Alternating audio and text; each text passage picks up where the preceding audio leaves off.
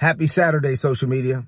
So as I'm doing my Saturday morning kind of honey-do list kind of things, um, I was meditating on today's word from yesterday.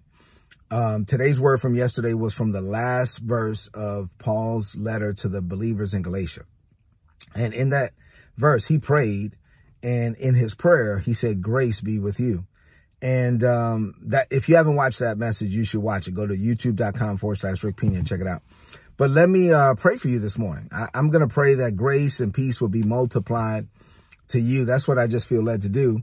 And so uh, open up your heart to receive. Set your faith in agreement with this prayer. Father, may your overwhelming grace and peace and mercy and favor be multiplied to the person that's watching this video, even now, that you would cause them to be overwhelmed with your goodness, that your peace would flood their heart and their mind, that even now that, that whatever distressing anxiety they may be facing would fall off of them and that they would see themselves the way you see them, that the eyes of their understanding would be enlightened, flooded with light so they would know what is the hope of your calling and the exceeding great riches that you have in heavenly places in Christ Jesus towards usward who believe.